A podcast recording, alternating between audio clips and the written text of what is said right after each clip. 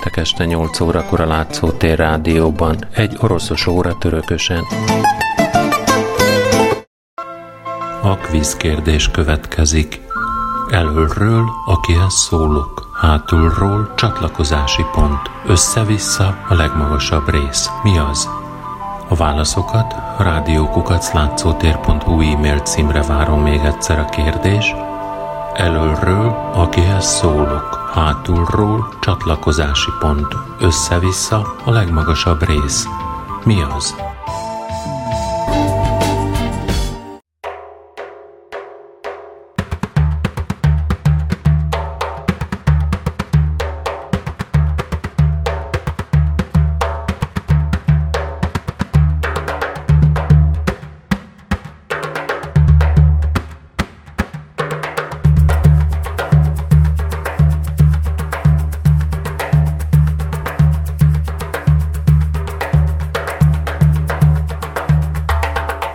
A 60-as évekre beért vagy akkor indult írók személyükben bizonyultak igen jelentékeny sportcikknek. Ebben a részben az első háromról, Aksionovról, Gladyilinről és Maximovról esik szó.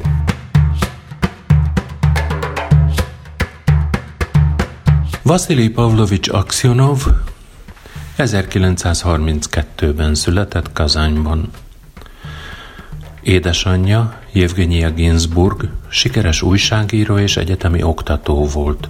Apja, Pavel Aksionov, magas közigazgatási pozíciót töltött be Kazányban, és tagja volt a Szovjetunió Központi Végrehajtó Bizottságának. Mindkét szülő prominens kommunista volt. Ginsburgot ifjú házasként férjével Kazányba küldte a párt megbízatás. 1937-ben azonban mindkettőjüket letartóztatták azzal a koholt váddal, hogy a trockizmushoz köthető összeesküvésben vettek részt. Börtönbe, majd a Gulangra küldték őket. Az ifjú docensnőre 1937-től két év magánzárka, majd tábor várt. Mindketten 18 évet raboskodtak, de túlélték. A kolimai láger után magadani száműzetésbe küldték, aztán az ismétlők hullámában újra lágerbe csukták őket, ahonnan csak 1956-ban szabadultak. Jevgenia Ginsburgot később az üldöztetéséről és a sztálinizmus brutalitásáról szóló memoárja tette nemzetközi hírű íróvá. Kemény menetelés című 1967-es regénye, eredeti címe Meredek út, a szovjet lágerekben, munkatáborokban és száműzetésben töltött 18 év krónikája. Nem csak dokumentum, de teljes értékű szépirodalmi alkotás is. A nők lágerbeli élete rajzolódik ki előttünk egy megrendítő sorson keresztül. A könyv természetesen csak nyugaton jelenhetett meg. Milánóban olaszul, Frankfurt am Mainban oroszul, 67-ben 1988-ban azonban már oroszul Moszkvában is.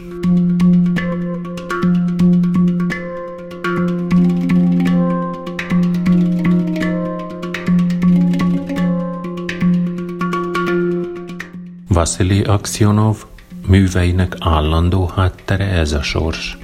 Maga Vasili Kazányban maradt a dajkájával és a nagymamájával, amíg az NKVD őt is le nem tartóztatta, mint a nép ellenségeinek fiát, és egy árvaházba küldték anélkül, hogy a családdal közölték volna, hová került. 1938-ban a nagybátyja mentette ki innen, és az ő családjával maradt, amíg édesanyja büntetését tíz év kényszermunka után börtönről száműzetésre váltották. 1947-ben csatlakozott édesanyjához a hírhet Magadamban, a Kolimai Gulág régiójában. Itt végezte el a középiskolát.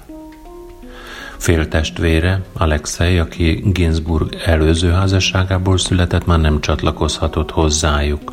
41-ben Leningrádban az ostrom alatt meghalt. Szülei, kitapasztalva, hogy az orvosoknak van a legnagyobb esélye túlélni a munkatábort, ezt a szakmát szánták neki. Tanulmányait a Kazanyi Egyetemen kezdte, és 1956-ban a Pavlov első Szentpétervári Állami Orvosi Egyetemen végzett. Ezután három évig orvosként dolgozott. Miközben az orvosegyetemen tanult, a KGB figyelni kezdte, és aktát nyitottak róla. Ha Stalin 1953-ban bekövetkezett halála után nem következik enyhülés, valószínűleg letartóztatták volna. A Hruscsovi enyhülés időszakában került kapcsolatba az első szovjet ellenkultúra mozgalommal a Stiljági, a stílusosak néven ismert Jampec ruhás hipsterekkel. Megszerette a slangjüket, divatjaikat, a szabados életstílusukat, a táncukat és különösen a zenéjüket. Élete végéig tartó románca a jazzzel ekkor kezdődött. Az érdeklődése az új környezet, a nyugati zene, divat és irodalom iránt megváltoztatta Aksionov életét, és úgy döntött, az irodalom segítségével kora krónikása lesz. Mindig figyelte a fiatalokat, a változó stílusokat, mozgalmakat, trendeket. Nem volt más szovjet író, aki ennyire ráhangolódott volna a populáris kultúra fejleményeire és változásaira. 1956-ban Valentin Kataev író üdvözölte Aksinov első publikált írását, amely a Junoszt irodalmi művészeti folyóiratban jelent meg, amelynek legjelentősebb szerzője, majd egyik szerkesztője is lett. Első regénye az 1961-ben megjelent kollégák orvosként szerzett tapasztalataira épült. Második könyve az ugyanebben az évben publikált Csillagos jegy a fiatal szovjet hipsterek életéről szólt, és egy csapásra híressé tette. És épp ennek a csillagos jegynek a publikálása miatt mozdították el a Junosztyot alapító Katajevet a főszerkesztői székből. Az 1960-as évektől Aksionov az úgynevezett ifjúsági próza mozgalom vezető alakja lett, akit ünnepelt a szovjet liberális értelmiség és nyugati támogatóik. Az írásai óriási kontrasztban álltak a korszak száraz szocialista realista prózájával. Alakjai természetesen beszéltek, a hippik nyelvén, kocsmákba és táncos szórakozó helyekre jártak, a házasság előtt szeretkeztek, jazz és rock and roll hallgattak, és szép amerikai cipőkre vágytak. Aksionov a Sisztyigyisziátnyiki, a 60-asok generációjának egyik kinevezetlen vezetője lett, azoké a fiatal szovjet értelmiségieké, akik ellenálltak a kommunista párt kulturális és ideológiai megszorításainak. Hihetetlen volt. Robotoknak neveltek, de jazz kezdtünk hallgatni, mondta Aksionov 2007-ben egy róla szóló dokumentumfilmben. A 60-as évek elején megjelent kollégák, csillagos jegy és marokkói narancsok, realista vagy inkább neorealista regények.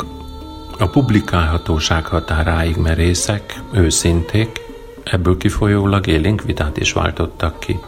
Aksinov 79-ben a Szovjetunióban betiltott és később nyugaton publikált Metropol Almanach egyik szerkesztőjeként nyíltan szembe helyezkedett a hatalommal, éles támadások keresztüzébe került. 1979-ben kilépett az Írószövetségből, kéziratait nyugatra küldte. 1980-ban egy meghívásnak eleget téve az USA-ba utazott. Távollétében megfosztották szovjet állampolgárságától, Washingtonban telepedett le. Továbbra is folytatta írói munkásságát orosz nyelven, aktívan közreműködött az Amerika hangja és a Szabadság rádió műsoraiban, különféle emigráns lapokban publikált. Először 1989-ben látogatott el ismét a Szovjetunióba. 1990-ben visszakapta állampolgárságát, de 2004-ig az USA-ban élt, különböző egyetemeken orosz irodalmat adott elő. Aksionov születési dátuma nemzedéki gyűjtőfogalommá emelkedett műveiben. Főhősei általában 32-esek. Aksionov a 60-as évek új nemzedékének, az ifjúságnak az írója volt, amíg nem váltott hangot a Brezsnyev korszakban. Életének fejlődési vonala az olvadás korának realista regényeitől, a fantasztikum és a szimbolista próza örökségének folytatása felé haladt. Az első váltás mérföldköve 1964, az ekkor leváltott Hruscsov név szerint kelt ki ellene 1963-ban. A második korszakforduló 1979, a belső, majd valódi emigráció kezdete. Az 1960-as Kollégák című regény az olvadás korának, a 60-asok nemzedékének programadó műve lett. Három fiúról szól, akár egy mese. Az önéletrajzi motivumokat hordozó alakokból ketten a főszereplők, a Leningrádban maradó dehajó orvosként messzi tengerekre készülő Maximov és a dacos romantikából falusi orvosnak menő Zilioni.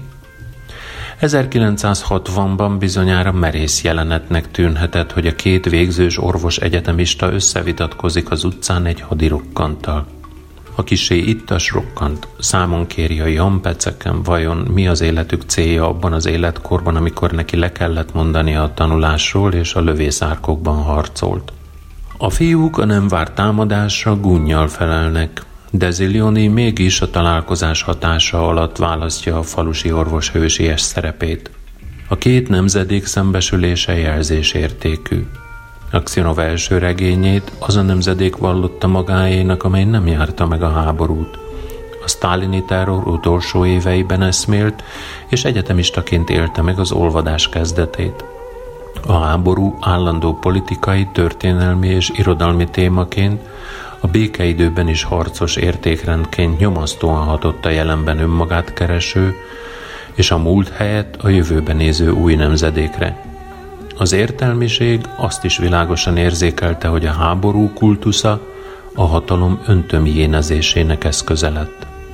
A regényben a Pétervári értelmiségi családból származó Zilionyin falura megy.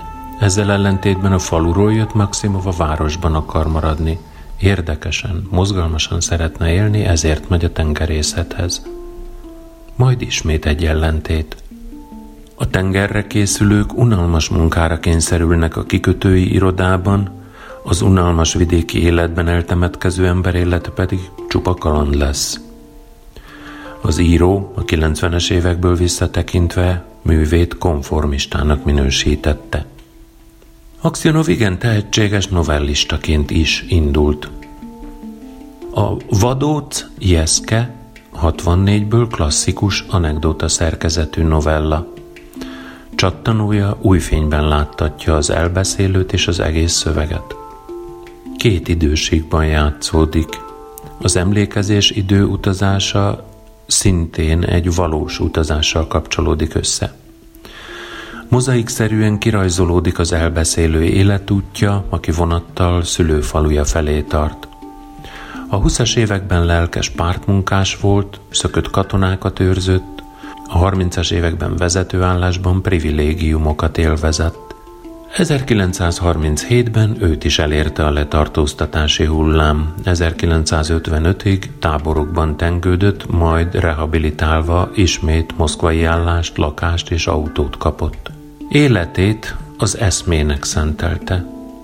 Szülőfalujában alig ismeri fel egykori iskolatársát, Jeszkét, aki félszegen megszólítja. Ő az a különc fiú, akinek fészerben bütykölt furcsa szerkezetét kölyök korukban nagy élvezettel taposták szét. A 64 éves férfi azóta 50 éve nem mozdult ki a faluból. Rádiót eszkábált, a BBC-t hallgatja – Hívták vezetőnek a 30-as években, de nem ment. Én még börtönben sem ültem, röstelkedik. Kárba veszett tehetség, sajnálkozik rajta az elbeszélő. Akcionova végletekig fokozza a két alak szembeállítását. Jó megfigyelő vagyok, mentegetőzik Jeszke. A megfigyelői szerep, a statikus állapot, a kívülmaradás kerül szembe Akcionov novellájában, az aktív szovjet mozgalmi ember életével, aki teljes odaadással szolgál egy ügyet, sőt, az ügyet. Beleveti magát a történelembe, hogy irányítsa, de valójában kis porszemként hányódik ide-oda. A külső és belső élet alternatíváját a csattanó élezi ki. Jeszke bemutatja a gyerekkorukban szétrombolt gépezet új változatát – maga sem emlékszik, mikor indította el, csak úgy a mozgás kedvéért.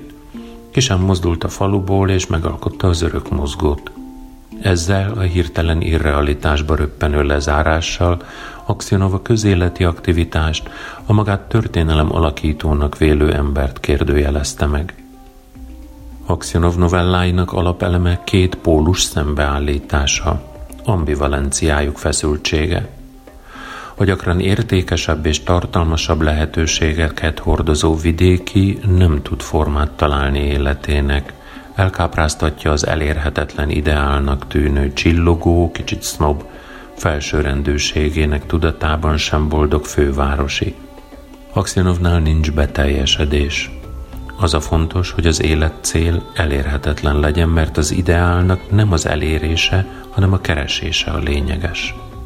A vidéki, ha ideálját kergetve csalódik, tovább követi a már testetlennél sublimált eszményiséget. A fővárosi, ha leszáll egy pillanatra a természetesség világába, rombol és sebeket ejt. A szakadék közöttük legtöbbször áthidalhatatlan. Aksionov a 60-as évek orosz értelmiségéről tudja a legtöbbet mondani. A környezetváltozás önironikus elbeszélője a kimerültség miatt nyaralni kényszerül. Magával viszi azonban depresszióját, rossz kedvét, minden hamisnak érzékelhető szemléletét.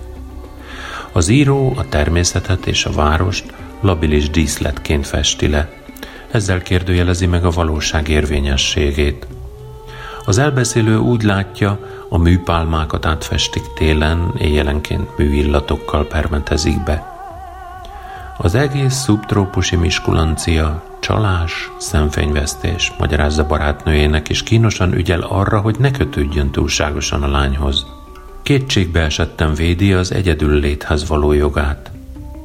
Az értelmiség negatív életérzése nem spleen, hanem menekülés a nyomasztó szovjet valóság elől.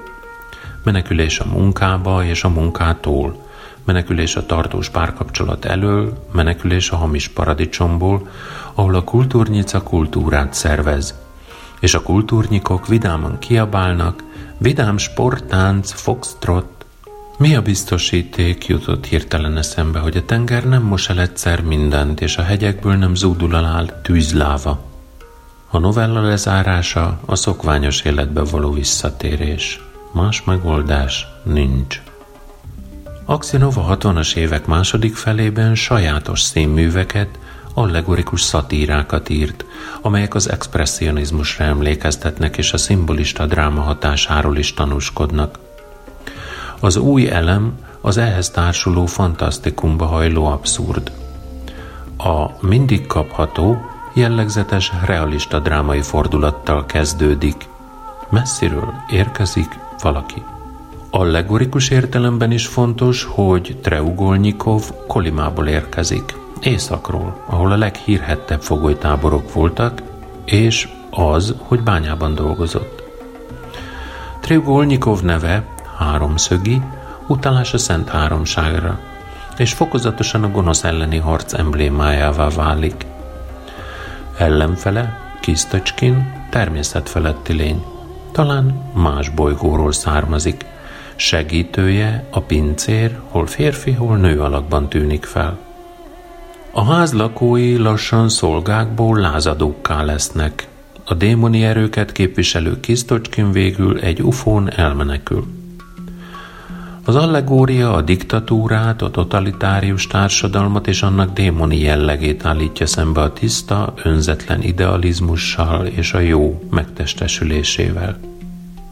Az álmokkal és túlzásokkal vegyes történet 1968-ból, melynek ez az alcíme, a főcíme az elfektetett hordótartó lett volna, másik fordítása a Megy a hordó vándorútra. Aksinov itt a mesén keresztül átlép a fantasztikum világába.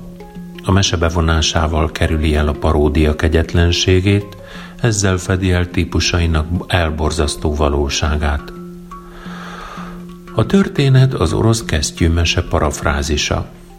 Úgy bújnak bele az újabb és újabb szereplők éppen öten, mint a kesztyű ujjai a hordótartó állványjukaiba, és utaznak együtt, egyre jobban összekovácsolódva. Ezt a felnőtt mesét az idillekkel tarkított groteszk lebegés és az egyes alakok együgyű megszállottsága, a tárgyakhoz fűződő sajátos bensőséges viszony a Csehrabal prózájához közelíti. Volodya Tyeleszkópov élettörténete meséjét írásjelek és mondatokra tördelés nélkül mondja el, akár csak Hrabal sörgyári kapricsójában a vidékről jött Pepin sógor. Tyeleszkópov hibás választékosságra törekvésében nyakatekert és esetlenül megfogalmazott, teljesen lényegtelen és valódi közlendőkből rosszul összegyúrt Bumfordi abszurd szövege a népi ártatlanság ironikus tükre. Az úti cél a semmibe párolog, mert a szereplők végül nem ülnek föl az eléjük begördülő vonatra. Sorszámozott álmai, közös elemei a jó ember és a rossz, egyszerű, megnyugtató képletként mutatják a jó és rossz, remény és félelem pólusai között vergődő embert, akinek Tyeleszkópov népi naív bölcsessége szerint lelke alján, mint hordó alján a bor, ott rejtezik a szeretet. A befejezés meseformula. A folyókon a tenger felé úszik a hordó tartó állvány. Ez a nagy sorsfordító, aki a típusokat emberré változtatta vissza. Boldog vég. Az idő megállt. Aksinov műveinek végén a rombolás és összeomlás mellett vagy után igen gyakran feltűnik efféle várakozás, nyugalmi állapot. A Krím-sziget az utolsó otthon írt műveinek egyike. Ki tudja, az író melyik alapötlete valószínűtlenebb és fantasztikusabb, az-e, hogy a Krím félszigetet levágta a kontinensről és szigetet költött belőle, vagy az, hogy erre a szigetre az 1917-ben ide visszahúzódott fehérgárdistákat és leszármazottait telepítette. A Tajvan és Hongkong vetélytársaként prosperáló kis állam számtalan pártja közül egyet a főhős Andrei Lucsnyikov vezet, a világszerte olvasott lap tulajdonosa és szerkesztője, aki az anyaország, a Szovjetunió fennhatósága alá óhajtaná visszakormányozni a szigetet. Aksionov egyszerre ír politikai pamflettet és krimit, egyszerre rajzol hősében idealista szovjet barátot és szuperment, magányos, romantikus lelkű krimihőst, a nők bálványát, szakszerű, de mámoros szeretőt amerikai recept szerint. Lucsnyikov leginkább a jólét unalmába és butaságába belefáradt nyugat-európai baloldali értelmiséget testesíti meg – még a moszkvai valóság mélyére tett kirándulásai sem rendítik meg nézeteiben. Üldözőit lerázza, merenylők golyói elkerülik, szerelme hiába árulja el a KGB-nek, álruhában, álszakállal, autós cselekkel elmenekül. Majd James Bond és Ringo Kid mintájára átszökik a finn határon. A regény a fantasztikum magaslatáról egyenletesen halad visszafelé a földi realitásba. A végkifejletben Lucsnyikov, aki valaha 56-ban Budapesten, 68-ban Prágában harcolt a bevonuló szovjetek tankjai ellen, még megéri, hogy hasonló tankok zúzzák szét a Krímsziget pálmafás parti sétányait. Az összes nő és az összes barát elpusztul Lucsnyikov körül. Autóverseny közben árokba zuhannak, kurvává züllenek, lángra lobban rajtuk a ruha. Kocsmai verekedés, autós üldözés, hangsúlyozottan hollywoodi külsőségek és szerelmi élet hátterében zajlanak a nyugat és kelet értékeit és jövőjét szembesítő politikai, ideológiai és filozófiai viták. A hollywoodi asszociáció sem véletlen. Egy-két nyers jelenet után váratlanul felhangzik a Mára ennyi, köszönöm, és kiderül, hogy Lusnyikov nagyvilági sznob ismerősei közé egy nemzetközi stáb filmforgatásába csöppentünk bele. Az apokaliptikus zárócsata jelenetben Aksionov összemossa a filmes kavalkád és a tragédia határvonalait, akár a szenzációhajház hírtelevíziók közvetítette valódi háborús műsorok. A regény egy megvadult óra, körben forgó mutatóinak szédült közelképével zárul. A 69 és 75 között készült Égési Sepp című regény már 1980-ban az emigrációban jelent meg. Csak a kézirat kicsit előbb emigrált, mint a szerzője. Aksionov ebben a regényében két módszerét, a realista és a szimbolizmus hagyományaira támaszkodó modern prózát fonja egybe, és így alkotja meg alig hanem a legmélyebb művét. A két elbeszélői hagyomány két cselekményszálhoz kötődve elkülönülten jelenik meg. A gyerek és kamasz Tolja von Steinbock Aksionov tulajdonképpen önéletrajzi alteregója, lágerek közelében megélt szovjet kamaszkorát felidéző részek egyszerűek és megrázóak. A másik cselekményszálon az 1968 utáni évek Moszkvájában a pangás éveiben az öt főhős öt párhuzamos részre hasadt alteregó. Aristarch Kunyicev a kutatófizikus, Genegyi Malkomolov orvos, a limfa D feltámasztó preparátum feltalálója, Samson Sabler zseniális szakszofonos, Ragyi Hvastishev szobrász, Pantyelei Pantyelei író. Közös a gyermekkoruk, közös alkoholmámoros jaltai kirándulásuk, és közös a szerelmük is. Mindegyiküknek van egy kísérője. Zilberstein, Silvestr, Argentov, Seribriánikov, Seribro. Mindnyáján a 60-as évek liberálisai, akiknek nevében viszont az ezüst, a közös tő. Mindnyájan barátból árulóvá, besúgóvá, az ötök alkotói törekvéseinek kerékkötőjévé válnak. Nevük talán Júdás 30 ezüstjére utal. Az elbeszélés témája az alkotói szabadságra vágyó művészek és tudósok kényes egyensúlyú viszonya a hatalommal. A hatalommal egyezkedés utáni szégyenből minnyáján az alkoholba menekülnek. A regény egy-egy nagy józansági kísérletet, nagy művészi tudósi alkotói felbuzdulást, majd ezek meghiúsulását mutatja be. Kunyicev új összefüggés képletét találja ki, amelyet a Honvédelmi Minisztérium kisajátít. Sabler nemzedéke életérzését komponálja zenébe, a koncertet azonban a druzsinyikok, a fiatal önkéntes rendőrök szétkergetik, és a nép hallgat. Hvastiscev egy óriási dinoszaurusz szobrot készít alázat címmel, amelyel az orosz nép alaptermészetét óhajtja kőbevésni. A szobor azonban életre kelve hatalmasra dagad, és a fellázadt, mesterséges teremtmény tombolni kezd. A dinoszaurusz még a regény elején megjelenik egy tankönyv idézetben, mint olyan állat, amely fej nélkül is képes egy évig is tovább szaladgálni és élni. Ez az őslény a sztálinizmus allegóriája. Hiába halt meg a fej, az elszabadult test tovább él. A dinoszaurusz embereket tapos agyon a hodinkai mezőn, ahol az utolsó orosz cár koronázásakor 1895-ben ezreket taposott agyon a kíváncsi nép. Malkolmolovnak sikerül magából lecsapolnia egy mintányi folyadékot a limfa D élet elixírből, amely szeretetet és erkölcsiséget hordoz magában, és felmerül benne az emberiség erkölcsi szabályozásának lehetősége. Hirtelen kapkodásban, majd már tudatos keresztényi megbocsátással egy volt magadani fegyőr feltámasztására pazarolja az életelixírt. Pantyelej pedig egy darabot gondol ki Gólya címmel, de aki színre vitte volna besogónak bizonyul és nyugatra szökik. Aksionov nemzedéke értelmiségének zavarodott életérzését az 1968-as prágai eseményektől datálja, a 60 átkozottban történtek, de következetesen emlékeztet a szövegben az 56-os magyar forradalom orosz szégyenére, a Chicagói lever diáklázadásra, a Novocserkaszki munkáslázadásra és minden eseményre, ahol a hatalom elleni lázadást erőszakosan vérbe folytották. A regény nyelve sziporkázóan sokrétű, Axionov versekkel, dalokkal megszakított, szabad asszociációkba is átcsapó prózaszövege, emléknyomozásos történet felfejtése bevallottan a tudat áram, tudat folyam Joyce változatát követi. Aksionov könnyedén köti hozzá orosz idézeteit a jazz nyelv megalkotása révén Allen Ginsberg üvöltéséhez.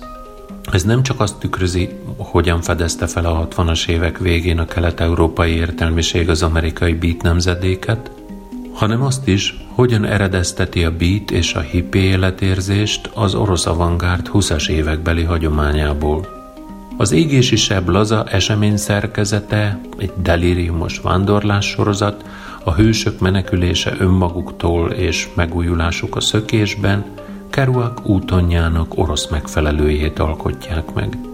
Viszont látjuk a korabeli orosz értelmiség neves alakjait, ismert színészeket, színházi rendezőket, képzőművészeket, a bárdokat, de Furceva miniszterasszonyt is az ellenségek képviseletében. Az 1983-as tájkép papírból egy emigrálás paradisztikus története. A főhőst egy hajszál választja el attól, hogy a rendszer hű KGB-s kis téglájaként utazást, kocsit, telket és mi szájnak ingere kapjon, de a beígért javak késlekednek, így megdühödik és szovjetellenes álláspontra helyezkedik. Hol állítmányokat, hol alanyokat mellőző hivatalos leveleiben immár Brezsnyev elvtársnak írja meg személyesen, mi is az, ami neki nem tetszik.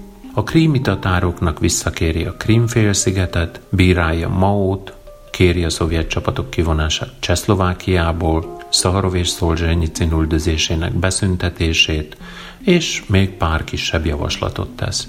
Tíz évre táborba kerül, majd Amerikában úcsúdik fel, ahová addigra már minden barátja, szeretője és ivócimborája emigrált, és éppen független egzisztenciáját alapozza a kapitalizmusban, annak is Brighton Bridge-i orosz mikrovilágában.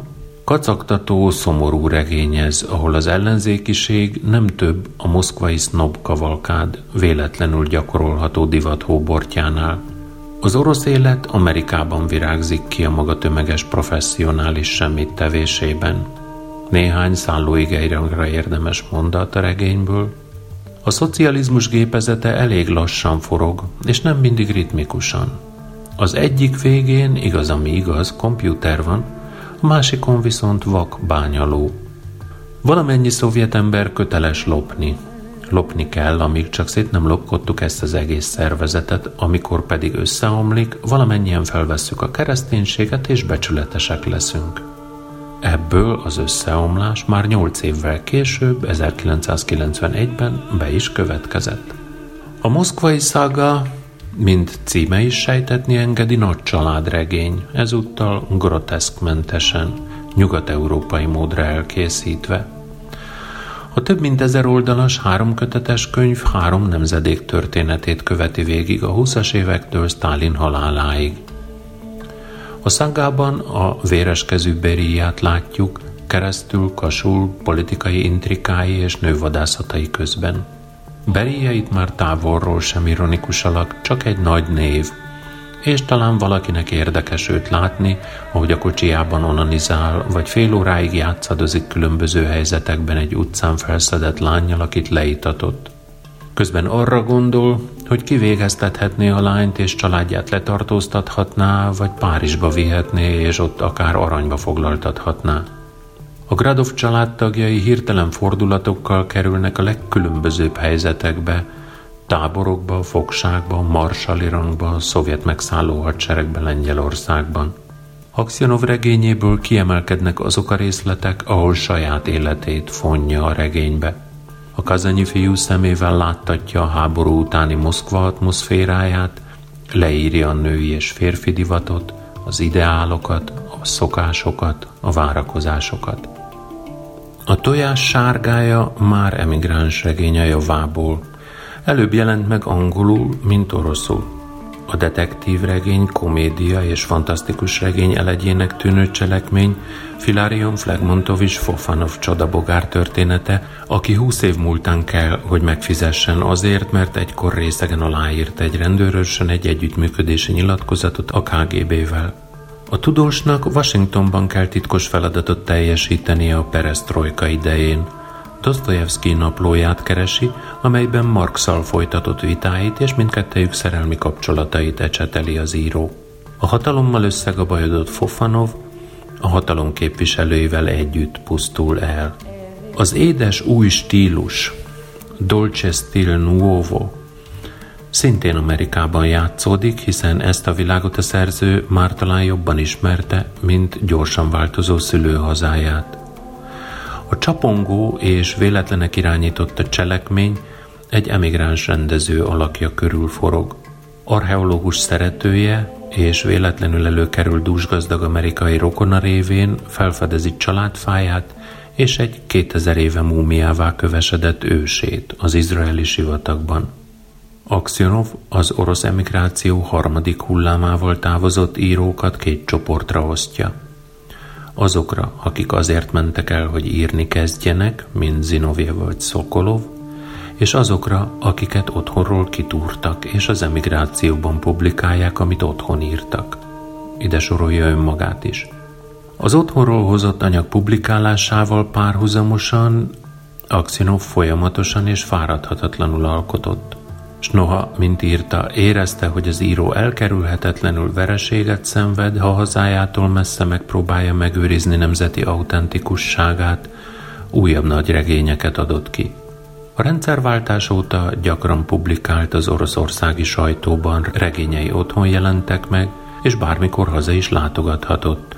Mégis egyre hosszabb felsorolás jelzi a művek végén, hány különböző helyszínen írta azokat. Nehéz meghatározni, hogy a világjáró imidzse, az otthontalanság űzöttsége, vagy az egykori emigráns, magát már örök emigránsá minősítő iróniája tükröződik ebben. Élete utolsó éveiben családjával a franciaországi Biarritzban élt.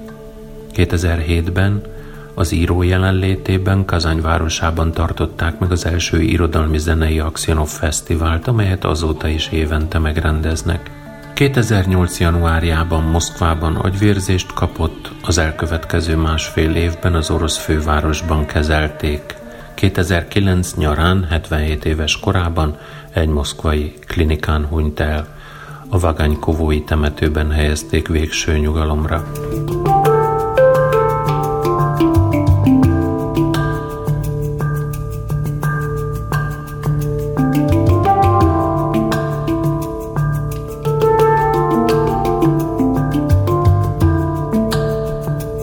1935-ben született Anatoli Tihonovics Glagyilin, apja jogász, anyja orvos volt.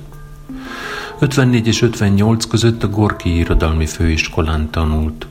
20 éves alig múlt, amikor a szokatlanul fiatal író Viktor Podgorski korának krónikája című elbeszélésen nagy feltűnést keltve megjelent a Junosztban. A történelmi cím mögött 18 éves fiatalok 1953-as története áll, akiket csalódásokkal teli szerelem és a munkás élet formál. Az egyetem csak vágyálom számukra. Az irodalmi főiskolát ott hagyta, majd váratlanul meghívást kapott a Maszkovszki Kamszomolicbe, ahol az újság irodalmi és művészeti részlegének helyettes vezetője lett. Később szerkesztőként a Gorki nevét viselő filmstúdióban is dolgozott. A 60-as évekre Glagyilin tehetséges és ígéretes íróvá nőtte ki magát. Az egy karrier az egyetemnél és munkánál gyorsabb beérkezésről szól. Mi történik, ha egy varázslat segítségével népszerű futbalista lesz valaki, a ragyogó karrierrel vajon a boldogság is eljönne? Igor Szérov alig tud megszabadulni a saját varázslatos életétől, depresszióba esik, inni kezd, elszegődik egy halászhajóra a távoli északi tengerekre, a 60-as években ezen örök romantikus helyszínen próbálták ki magukat a fiatal kétkedők, és küzdeni kezd a szerelemért és az egyetemi felvételért. Glagyilin levelek és napló részletek beillesztésével tördeli szét a regény narrációt és váltja a nézőpontot. A regény eredeti címe Átverés, regény a nagyra vágyásról. Glagyilin az olvadás korában a fiatal írók nemzedékéhez tartozott. A Junoszban jelent meg jellemző című cikke is a Hogyan lehet apáink útját folytatni, ha nem akarjuk hibáikat megismételni. Olyan örökséget folytatott, ami éppen egy nemzedékkel előbb szakadt meg, az abszurd irodalomét. Meghökkentő, groteszk párbeszédeiben egy sündisznó állásait védő új nemzedék magába húzódó, kifelé tüskés, meghasonlott lelkiállapotát fogalmazza meg. Soha nem fogok megnősülni. Aki megházasodik, az odaadja magát a másiknak, és belőlem alig jut elég a munkámra. Még magamnak sem vagyok elég. Gladilin virtuóz módon paradizálja a házas párok egymással gügyögését és kiüresedett beszélgetéseit. A szövegben feltáruló kommunikációs szakadék Nabokov prózájához hasonlóan a közhelyek eluralkodásán keresztül a zsákutcába jutott társadalom hazugságait tárja elénk. Az örök küldetés, amelynek tulajdonképpen egy címe örök kiküldetés, termelési regény, krimi és házassági regény. Kraminov a belső elhárítás tisztje. Ügyei állandóan útra szólítják. Miközben aranycsempészek és kémek után nyomoz, háttérbe szorított magánélete zátonyra fut. A nyomozási mozzanatokat, a hullámzó házasságának történetét Kraminov naplója és a szerző megjegyzéseinek félbeszakadó darabjaiból összeállított mozaikja tárja elénk. Gladilin jellegzetes módszere, hogy pontokba foglalva, tipográfiailag is szinte táblázatba sorolja az életrajzokat, a szarkasztikus retorikával álcázott pozitív hős kapitányét épp úgy, mint a sikeres snob álszent férjét. A párbeszédek egyes mozzanatai után közli a kijelentés valódi tartalmát, a párkapcsolatok kommunikációs játékait is leleplezve. Ira. Ami szeretett férfiúink mindent az eszményeknek rendelnek alá. Fordítás. A pelenkákat rám hagyod. Glagyilin átfogó módszerként alkalmazza a fantasztikum eszközét a Nyugtalan, aki nem nyugszik békében című műben. Egyik első szamizdatként körözte, majd javítgatta, és emigrációja után kétszer is megjelentette németül. Végül az orosz kiadáshoz a német fordításból rekonstruálta a kis regényt, mert az eredeti orosz szöveget a fordítók elvesztették. Szergejev, az elbeszélő, meghal, de tovább érzékeli az eseményeket. Végignézi elsiratását, családja és barátai gyászát, temetését, majd a hamvasztás előtt rájön, hogy mozogni is tud. Kisétál az életbe, a hamvasztó munkás kabátjában, egy kis gógoli köpönyeg emlékeztető, új identitásával nyugodt állást vállal, fürdőmunkás lesz, jó létben él. Borra valós új szakmájában nem is érti, hogy dolgozhatott az előtt hivatalban, hogyan félhetett, izgulhatott családi és munkahelyi problémái miatt. Érzései, problémái nincsenek, emléke viszont annál több. A múltban rendelkezésére álló válaszutakat latolgatja utólag. Barátai meghaltak a háborúban vagy a kollektivizálás idején olyan helyzetekben, amelyeket ő elkerült. Nagy dolog az helyesen kiszámítani a lehetséges változatokat. Csak azt csináltam mindig, amit mindenki csinált. Amikor mindenki hurát kiáltott, én is hurát kiáltottam. Amikor mindenki hősiességet tanúsított a munkafrontján, akkor én is tanúsítottam. Csak eközben nem tolakodtam az első sorokba. Inkább középtájon szeretek lenni. Aláírt, amikor kellett, még barátját, aki nem írt alá, táborba küldték, betegen tért vissza. Én dolgoztam, hasznot hajtottam az országnak. Nem hinném, hogy a fakitermelésen több hasznomat vették volna, mint itt Moszkvában. Mielőtt önként visszamenne a honvasztóba, Szergej felkeresi saját sírját, ahol üres koporsójának hamvai nyugszanak, és kijavítja halálának dátumát 1956-ról 1950-re. Ez a dátum az igazi halálának a napja, amikor saját karrierjének úgy vágott utat, hogy barátját egy munkaértekezleten elmarasztalta. Gladilin a szovjet kispolgár józan önzéséből fokozatosan bontja ki a semmienség vérfagyasztó hétköznapiságát. Bizonyos értelemben a nyugtalan, elhúnyt ötletének folytatása, politikai továbbfejlesztése a pénteki főpróba.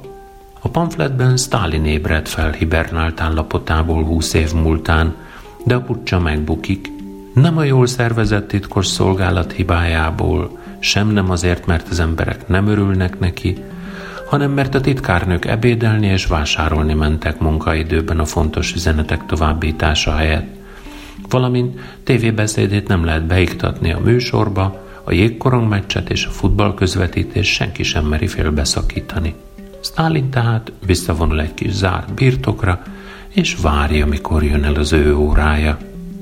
A novemberi előrejelzés érdekessége a magyar olvasók számára, hogy a Literaturna era Szia 1976 első számából átvett novellát, a Nagyvilág 1976 májusában közölte. Csak hogy a szerző időközben áprilisban emigrált Párizsba. Így nálunk elvileg már a disszidens áruló íróműve jelent meg. Mint a címe is mutatja, novemberi előrejelzés, a novemberi ünnepek körüli időjárással foglalkozik, amely hogy, hogy nem éppen a november 7-i ünnep körül fagyos, és csak utána enged fel. Martinov karriert akar, a tudománynak szeretné magát szentelni, becsületesen robotolva, nem pedig a kapun belüli munkanélküliség semmit tevésében és pénztelenségében a felettesek szeszélyei között ellavírozva a bürokrácia ösvényein. Munkahelyeket váltogat, romantikus életlehetőségeket próbál ki, amíg Martinov felesége idegszanatóriumban van, addig Martinov szerelme gondoskodik a családról. Azonban mindent abba hagy. Hőse utazásai kapcsán Gladilin az egyforma orosz vidéki városok röpke szociológiáját is megírja. Az egyetlen kompromisszum, amelyet Martinov megenged magának, hogy lemond a szerelemről. Gladilin az orosz értelmiség 70-es évekbeli képét nyújtja, főhőse nem véletlenül meteorológus. Regényének nagy kérdése, hogy ki is alakítja az időjárást, ki irányítja az életet. Félszeg, ironikus és szemtelen imában kér feleségének gyógyulást Istentől, és mintha meghallgatásra találna. Amikor a regény végén depressziós felesége először képes egyedül az utcára lépni, válaszfélét kapunk arra, ki is irányítja az életet. Gladilin 1976-ban a feleségével együtt kénytelen volt emigrálni a Szovjetunióból. Párizsban élt, a Szabad Európa és a Deutsche Welle rádióknál dolgozott. Az emigrációban főként cikkeket írt orosz nyelvű lapokba, amelyeket kötetekben is kiadott. 1918-ban 84 éves korában hunyt el.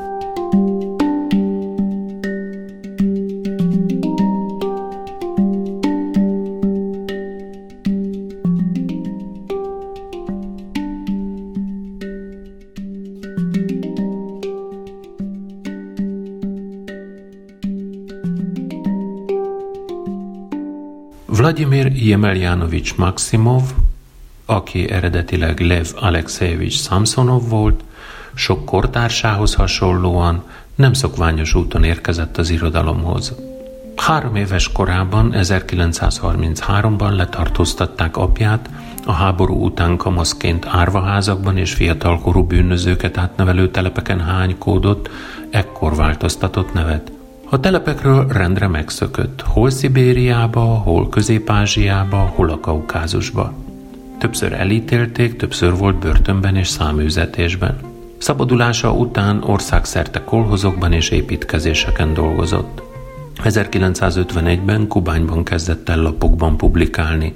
56-ban adta ki a Pakalényienacs Szach verses kötetet, amelyet a helyi kubányi pártvezetőség utasítására bezúztak. Második verses kötete észrevétlen maradt. Első kisregényét Paustovszki tette közzé híres Taruszai almanachjában. A Láthatóvá tesszük a Földet a társadalom perifériájára szorult emberek világába vezet. Az árvaházban nevelkedett apátlan fiatalember és egy amnestiával táborpor szabadult kemény fiú találkozik az ilyen kétes egyéniségek számára elérhető közös munkán a veszélyes északi folyókon.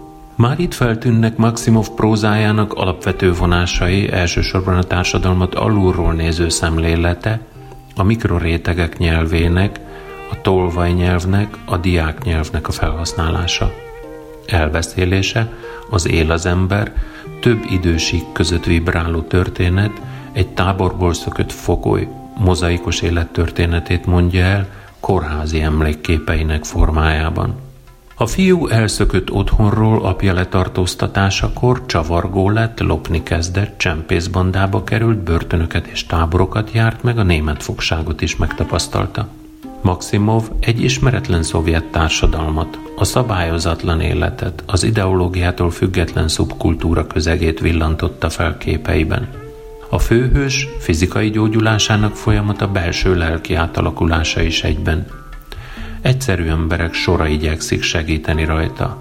Nővérek, a messziről a tajgán keresztül érkező sebész, az orvosért menesztett fiú, aki a tajga áldozata lesz, és halálával, mint egy megváltja a bűnös főhős életét. Az 1971-es A Teremtés hét napja Maximov első nagy regénye, amely azonban csak külföldön Frankfurtban jelenhetett meg – már az otthoni szamizdat kiadás utáni botrány során világossá vált, hogy Maximum vagy táborba, vagy pszichiátriai kényszergyógykezelésre kerül, amitől a nyugati közvélemény felháborodása mentette meg. Még az Egyesült Államok kongresszusának egy tagja is felszólalt a védelmében. Szovjetunió történetét olvassuk ebben a hat részes proletár család regényben, ismét alul nézetben ábrázolva. A cím, a teremtés hét napja, és a forma, Maximov üzenetét hordozzák. A kereszténység az egyetlen megtartó erő, az örök és folytatólagos értékrend, amely talán képes a kommunizmus szánalmas és megfoghatatlan kísértetét elűzni. A Laskov fivérek a forradalom lelkes híveiként és kiszolgálóiként kezdik a proletár államban karrierjüket, Piotr még hatalomba is kóstol, komisszár lesz. A családnak minden szenvedésből kijut. Letartóztatások, magány, szegénység, családi viszályok, bűnbekeveredés és megcsaladtatás osztály részük, és a körülöttük élőké is. A proletár vagy munkás állam Maximov értelmezésében elsősorban a proletárok számára ellenséges és élhetetlen világ.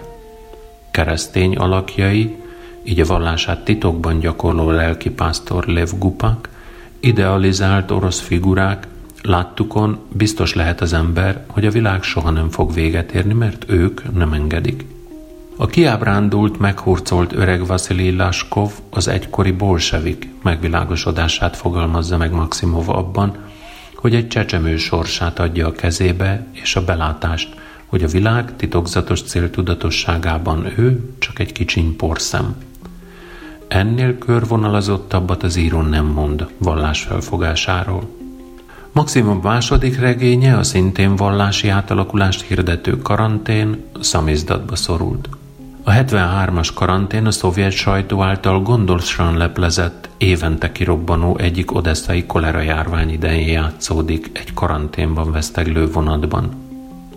Az írót kizárták az írószövetségből, kétszer is pszichiátriai kényszergyógykezelésnek vetették alá, és 1974-ben csak a nemzetközi felháborodás nyomására hagyhatta el a Szovjetuniót. Párizsban élt, ahol haláláig az igen jelentős Kantinent emigráns folyóiratot szerkesztette. Kétkötetes önéletrajzi regényének a második része az emigrációban született, de az otthoni irodalmi élet a tárgya. Maximov utolsó műve a holtig tartó vándorlás. A három szálon futó regény egyik szála. Első személyű elbeszélésben egy emigráns író Párizsi napjairól szól, a második szál ennek az írónak a regénye, amelynek hőse saját kozák katonatiszt apja, a harmadik szál visszaemlékezés, mint sokára kiderül magáé az emigráns írói. Az ő gyerekkora, csavargóvá és tolvajjázüllése, majd lágerbeli élete, kiszabadulása, írói tolpróbálkozásai és Párizsba kerülése elevenedik meg benne – így a regény kezdetkor párhuzamosan vagyunk 1919-ben, a 30-as években és a 70-es években, hogy a szálak azután összefussanak. A gyermekkorban induló nagy romantikus szerelem háromszöggé alakul, megjárja a tábort, Párizsba torkollik és öngyilkossággal végződik. A gyermekkor alakjai a főhőst végigkísérik táboron, emigráción, alkoholmámor és féltékenység viharain. Az apa nélkül maradt fiú a társadalomból kisodródik, és a bűnözők közé züllik. Az emigrációba került egykori államvédelmi ügynökök, most kettős ügynökök, akik Amerikának is dolgoznak. Maximov válogatott művei 1994-ben egy tekintélyes kötetben láttak napvilágot Oroszországban.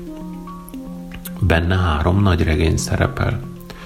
Elsőként az 1986-os eredetileg Párizsban publikált Pillantás a mélységbe, egy kolcsakról szóló történelmi regény, másodikként az otthon írt a Teremtés hét napja, harmadikként a holtig tartó vándorlás.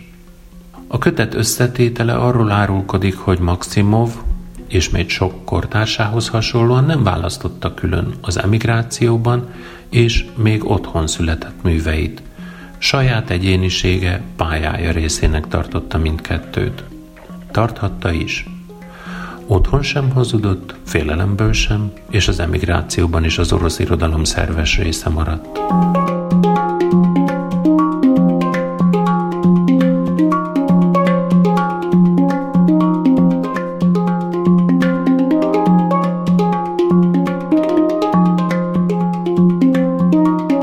Köszönöm, hogy velem tartottatok a 60-as évek hat emigrációba toloncolt írói közül három megismerésében. Szokásomnak megfelelően a hétvégét ezennel ünnepélyesen elrendelem.